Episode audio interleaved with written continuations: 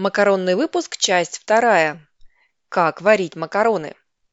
Воды должно быть много, на каждые 100 граммов пасты не менее литра и 1-2 чайные ложки соли. Солить воду надо только тогда, когда она закипит, после чего нужно еще раз дождаться активного бурления и положить пасту. Сколько времени макароны должны провести на огне? Это зависит от многих факторов. На упаковке сухой пасты обычно указано время варки, и все же самое лучшее снимать пробы в процессе. Во многих рецептах говорится, что паста должна быть сварена аль денте, то есть на зубок. Это означает, что в центре макаронины должна сохраниться упругость. Паста не кисель, ее следует жевать, но не разгрызать. Поймать нужный момент непросто.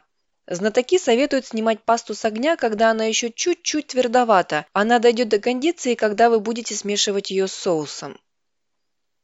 Некоторые виды макарон требуют еще и гратинатуры, быстрого запекания в горячей 200-250 градусов Цельсия духовке. Так снаружи образуется аппетитная корочка, а внутри паста остается мягкой.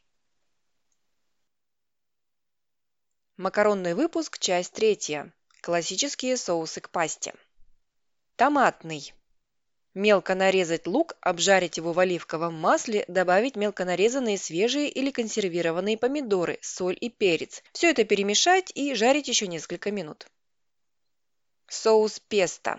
Истолочь в ступке 30-40 листочков свежего базилика, щепотку соли, зубчик чеснока и 30-40 граммов орешков пинии.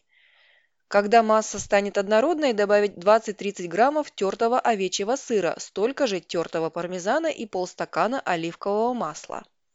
Все хорошо перемешать. В другом варианте в песто не кладут орешков, а зато удваивают количество чеснока. Мясной соус. Мелко порезать и обжарить свиную грудинку, лук, сельдерей, морковку, добавить равное количество свиного и говяжьего фарша – когда фарш обжарится, долить немного красного вина, подождать, когда оно выпарится, после чего влить мясной бульон. Когда жидкость снова уварится, опять добавить немного вина, бульон и томатную пасту. Еще раз подлить бульон, добавить мелконарезанные помидоры и на малом огне варить до готовности. И соус альо-ольо-пеперончино.